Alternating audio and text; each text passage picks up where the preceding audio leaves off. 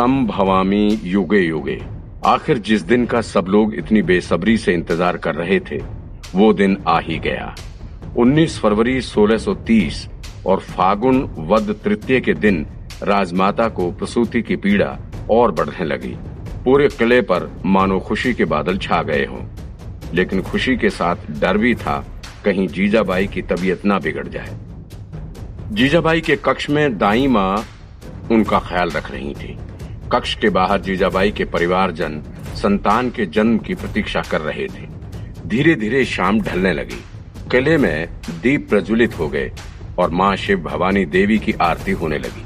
तभी प्रसूति की पीड़ा असह्य होने लगी और ठीक सात बजे जीजाबाई ने अपने दूसरी संतान को जन्म दिया।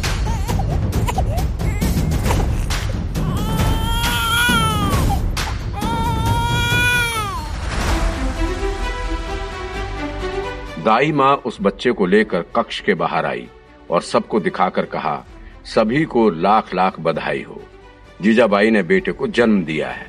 सब लोग ये सुनकर खुशी से नाचने लगे।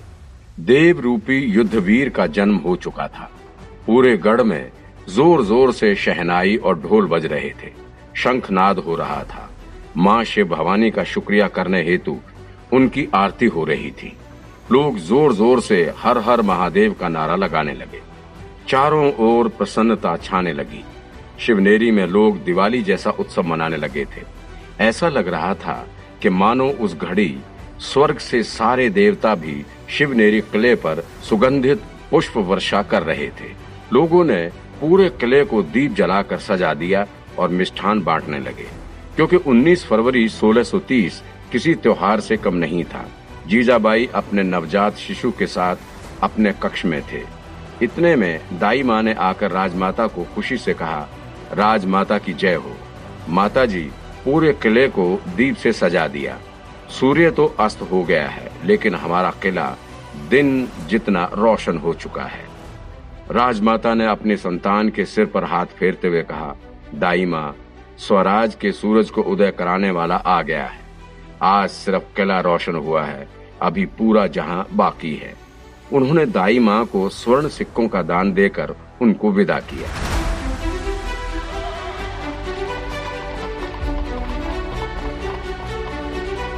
धीरे धीरे पूरे राज्य में आग की तरह ये बात फैल गई कि राजमाता जीजाबाई के यहाँ शेर का जन्म हो चुका है। लोग आनंद उल्लास से राजमाता को बधाइयाँ देने लगे। जैसे श्री राम के चौदह वर्ष वनवास खत्म कर अयोध्या लौटने पर लोगों ने दिवाली मनाई थी। वैसे ही पूरे राज्य में शेर के आगमन पर दिवाली का माहौल बन गया था। वहीं शिवनेरी के दादोजी कोणदेव ने शाहजी के पास दूत भेज दिया था, ताकि शाहजी को पुत्र होने की शुभ सूचना मिल सके। दूत ने शाहजी को संदेश सुनाया, महाराज, बधाई हो। आपको एक पुत्र रत्न का लाभ हुआ है। शाहजी ने अपनी विवशता का परिचय देते हुए दूत से कहा, समय कहाँ है? देखते नहीं क्या? दरिया खां और खां जहाँ ने विद्रोह की ज्वाला भड़का दी है। मुझे शाहजहां की ओर से आज्ञा मिली है कि उन्हें कत्ल करने के बाद ही मैं शिवनेरी की ओर प्रस्थान करूँ। दूत को खाली हाथ लौटना पड़ा। शाहजी महाराज नहीं आ रहे हैं।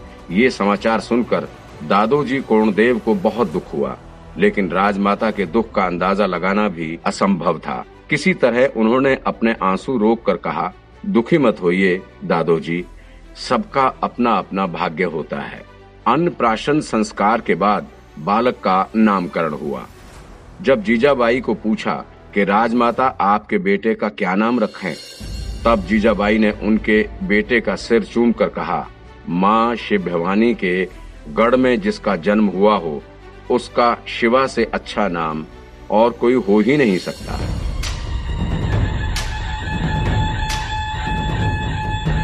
शिवा नाम सुनकर सब लोग खुशी से बोल पड़े।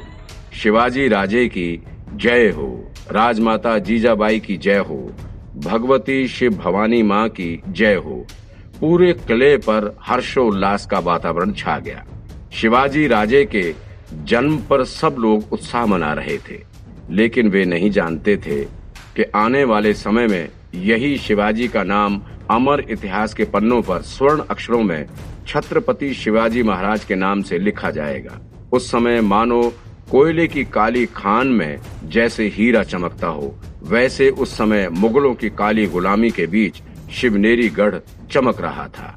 एक दिन जीजाबाई मंदिर से लौटकर आए थे और अभी ठीक से बैठे भी नहीं होंगे कि दादोजी ने खबर भेजी बड़े हर्ष की बात है कि शाहजी आ रहे हैं।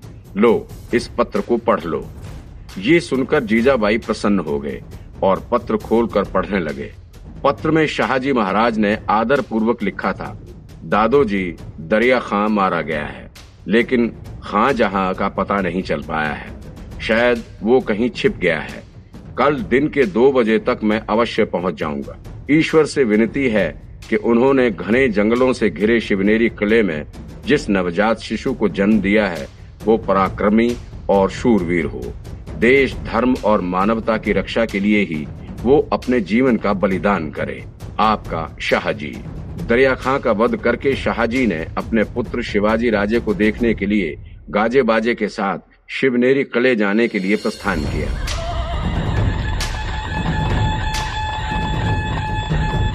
रास्ते में उनके एक सेवक ने पूछा, महाराज, आपकी आज्ञा हो तो एक बात कहूँ? शाहजी ने खुशी से कहा हाँ हाँ सेवक, बोलो क्या बात है? सेवक ने हँसते हुए कहा, महाराज, आज आपके चेहरे पर अलग ही रौनक है। लंबे समय बाद आप इतने खुश दिखाई दे रहे हैं। महाराज ने कहा, अरे भाई, आज हम इतने लंबे अंतराल के बाद अपने परिवार से मिल पाएँगे, अपने बेटे को पहली बार मिलेंगे। तो ज़ाहिर सी बात है, खुशी तो होगी ही। सेवक ने फिर कहा हाँ महाराज, जब से आपको खबर मिली कि आपके यहाँ बेटे का जन्म हुआ है, तब से मानो आप बड़े आतुरता से इस घड़ी का इंतज़ार कर रहे शाहजी महाराज, शिवाजी राजे को देखने के ख्यालों में खो गए और कहने लगे हाँ सेवक, हमने अपने बेटे से मिलने के लिए बहुत इंतज़ार किया। अब और नहीं हो पाएगा। पता नहीं वो कैसा दिखता होगा, लेकिन हाँ एक बात तो तय है हम उसे साहसी, बहादुर और चतुर सेनापति बनने की शिक्षा देंगे। माँ भवानी करे, वो हमसे भी बड़ा सेनापति बने। शाहजी अपने बेटे को सेनापति बनाने के ख्वाब बुनने लगे थे, लेकिन विधि को कुछ और ही मंजूर था। शीघ्र ही वे शिवनेरी पहुँच गए और अपने परिवार एवं अपने लाडले शिवा के साथ रहने लगे। परंतु उसी समय दक्षिण में भारी उथल पुथल मची हुई थी, जिसके कारण शाहजी अपनी पत्नी जीजाबाई और अपने बेटे शिवाजी राजे को अधिक समय नहीं दे पाए। स्थिति कुछ ऐसी थी कि शाहजी शिवनेरी को छोड़कर जाना भी नहीं चाहते थे और वहाँ रुककर भी नहीं रह सकते थे। शाहजहां ने स्वयं दक्षिण पहुंचकर शाहजी को वहाँ बुला लिया। क्योंकि जिस काम के लिए शाहजहां दक्षिण में आया था, उस काम के लिए शाहजी से बड़ा पराक्रमी दूसरा कोई हो नहीं सकता था। शिवाजी राजे के बचपन में पिता की गोद पाना अति दुर्लभ हो चुका था। युद्धों में व्यस्त शाहजी महाराज बड़ी कठिनता से अपने पुत्र और पत्नी के साथ समय बिता पाते थे, लेकिन दक्षिण में आकर वे इतने व्यस्त हो गए कि अपने बेटे से मिलने का समय भी नहीं निकाल पाते थे। दक्षिण क्षेत्र में स्वयं शासक के लिए सभी शक्तियाँ आपस में टकरा रही थी। वहाँ की प्रत्येक शक्ति शाहजी को अपने वीरता, शौर्य और रण कौशल में लोहा मानती थी। इसलिए वे दक्षिण क्षेत्र में वर्षों उथल पुथल की स्थिति में अपने दुश्मन से टकराते रहे। यहाँ शिवनेरी में जीजाबाई को अकेले ही अपने पुत्र का लालन पालन करना पड़ा। उनके साथ उनके श्वसुर बिठू जी रहते थे। बिठू जी भोंसले बाबा जी भोंसले के बेटे और मालो जी भोंसले के भाई थे। बिठू जी अपने पौत्र शिवाजी राजे को बहुत प्यार करते थे। उनका मानना था कि राजे में भगवान शिव की दिव्य चेतना है। वे अपना अधिकतर समय राजे के साथ ही बिताना पसंद करते थे। शिवनेरी के महाराज की सुरक्षा और देखरेख में जीजाबाई को सभी सुविधाएँ उपलब्ध थी, परंतु अपने पति से अलग रहने की पीड़ा उन्हें सदैव सताती रहती थी। फिर भी वे अपना पूरा समय अपने प्रिय पुत्र शिवा के पालन पोषण में तथा उन्हें अच्छे संस्कार देने में लगा देते थे। अपने बेटे के हाथों रचा हुआ एक सुनहरे भविष्य की कल्पना करके गदगद हो उठते थे। धीरे धीरे समय ने अपनी रफ्तार पकड़ी और शिवाजी राजे पालने में, झूलने से लेकर घुटने के बल चलने लगे और फिर अपने पैरों पर खड़े होने तक के सफ़र में राजे ने अपनी बाल सुलभ क्रीड़ाओं से जीजाबाई और विठोजी का मन मोह लिया था। जब भी शिवाजी राजे अपने पैरों पर चल के जीजाऊ के पास आते, तब जीजाबाई को गर्व महसूस होता था। कल के छत्रपति का यूँ चलना, सीखना, अचानक गिरना, गिरकर उठना और फिर चलना, ये देखकर जीजाबाई अत्यंत खुशी होते थे। पुरानी कहावत है कि पूत के पाँव पालने में ही दिख जाते हैं। शिवनेरी गढ़ में भी वही कहावत सही हुई। एक दिन जब जीजाबाई अपने राजमहल के आँगन में उनकी दासियाँ राजे के साथ खेल रही थी, एक दासी ने शिवबा को चलकर उनके पास आने का इशारा किया। जीजाबाई शिवबा को देख रहे थे। शिवबा ने जैसे ही चलना शुरू किया कि अचानक गिर गए। ये देखकर तुरंत एक दासी दौड़कर शिवबा को उठाने के लिए जा रही थी कि राजमाता ने अपने कठोर आवाज़ में उसे रोका। ठहरो दासी। ये सुनकर दासी डर गई। उसने वहीं रुककर पूछा, राजमाता, माफ़ करना। चलते चलते राजे गिर गए थे तो मैं उन्हें उठाने जा रही थी और जल्दी जल्दी में आपकी इजाज़त लेना भूल गई। राजमाता ने कहा, नहीं दासी, तुम्हारा कोई दोष नहीं है। शिवबा को चलते चलते गिरना और तुम्हारा उसे उठाने जाना स्वाभाविक है, लेकिन शिवबा अपनी मेहनत से उठेगा। उन्हें किसी के सहारे की ज़रूरत नहीं पड़नी चाहिए। मगर राजमाता खुद संभलने के लिए राजे अभी बहुत छोटे हैं। दासी ने अपना मंतव्य रखकर कहा। राजमाता ने जवाब में इतना ही कहा, कल स्वराज के युद्ध के लिए शाही तलवार बन रही है। उस तलवार की धार का तेज होना ज़रूरी है और उसे तेज करने में चोट की परवाह नहीं करते। इतने में राजे खुद ब खुद खड़े होने लगे और हँसते हुए फिर से चलने लगे। ये देखकर राजमाता ने दासी को इशारा किया, वो देखो, तुम्हारे राजे ने अब खुद संभलना सीख लिया है। दासी को उनकी आँखों पर विश्वास नहीं हो रहा था कि जहाँ एक सामान्य छोटा बच्चा गिरकर रोने लगता है, वहाँ राजे कैसे बिना रोए घुटने का सहारा लेकर फिर से खड़े हुए और हँसते हुए चलने लगे। लेकिन दासी इस बात से अनभिज्ञ थी कि वे कोई सामान्य बालक नहीं थे, जिनका भाग्य खुद माँ शिव भवानी की मर्ज़ी से तय हुआ हो। वो भला कैसे सामान्य हो सकता है?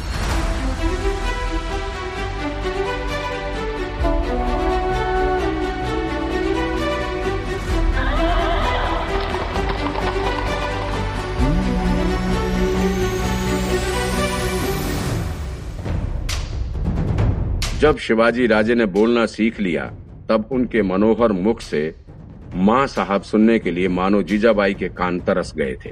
कहते हैं कि अगर किसी पौधे को उसके छोटे रूप से ही दिशा प्रदान करना शुरू कर दो तो वो उसी दिशा में बड़ा होगा। जीजाबाई अपने राजे की अच्छी तरह से देखभाल कर रहे थे। बड़ों का आदर करना, स्त्रियों का सम्मान करना, अच्छी संगत में रहना, बुरे लोगों का नाश करना, रोज भगवान की पूजा करना, ऐसे संस्कारों की शिक्षा उन्हें अपने बचपन से ही शुरू कर दी थी।